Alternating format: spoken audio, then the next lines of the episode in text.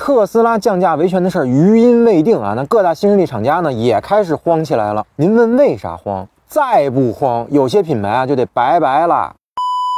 特斯拉从二零一四年正式进入国内天算起呢，一共给咱们国内的车企上过三堂课。第一堂课啊，重新定义了电动车到底该是什么样。那这堂课呢，不仅告诉北汽、知道那些厂家，你们造那些老年代步车 Plus 都是垃圾以外，还一呼百应，燃起了新势力造车热。第二堂课啊，就是二零一九年在上海建厂并开工。那这堂课呢，不仅大幅拉低了特斯拉电动车的售价，还让那些骗政府补贴的车企呢，必须转型踏实造车，也把不思进取、只玩 PPT 造车的新势力品牌呢，彻底踢出局了。留。留下了现在我们还能见到的为数不多的几个好学生和中上等学生。第三堂课啊，就是前不久特斯拉大降价了。那大多数人以为呢，这次消费者维权会是我们给傲慢特斯拉上的一堂课，名为尊重的课。但是万万没有想到啊，人家特斯拉的销量呢不降反增，还是嗷嗷的增。那股票呢也是咻咻的涨，实在太令我意外了。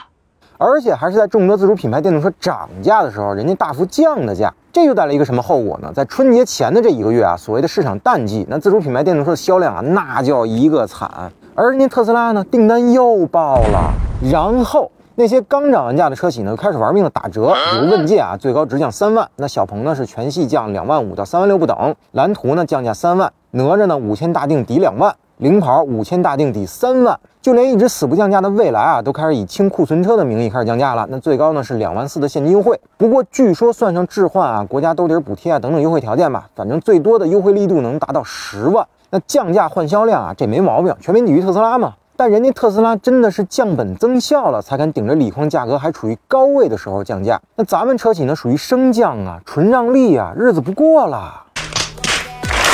那如果日后锂矿价格继续回落，那特斯拉是不是还能继续降价呢？那咱们的车企咋办呢？况且人家特斯拉啊，是一年能卖出一百三十万台车啊，那成本呢早就摊得薄薄的了。咱们的很多车企呢，还在死磕年销十万台的大关呢。所以这堂课啊，真的要小心了，因为特斯拉呢又要洗咱们的牌了，而且我们的很多车企啊，留给你们的时间啊，也确实不多了。绝不是危言耸听啊！大伙想想，有多久没有听到威马汽车了？厂子还在啊，没倒闭，就是混不下去了，已经把自己打包卖给百度阿波罗了。所以这堂课结束之后啊，又会有多少新势力就拜拜了呢？您猜猜，评论区留言，我看看您猜的和我想的一不一样。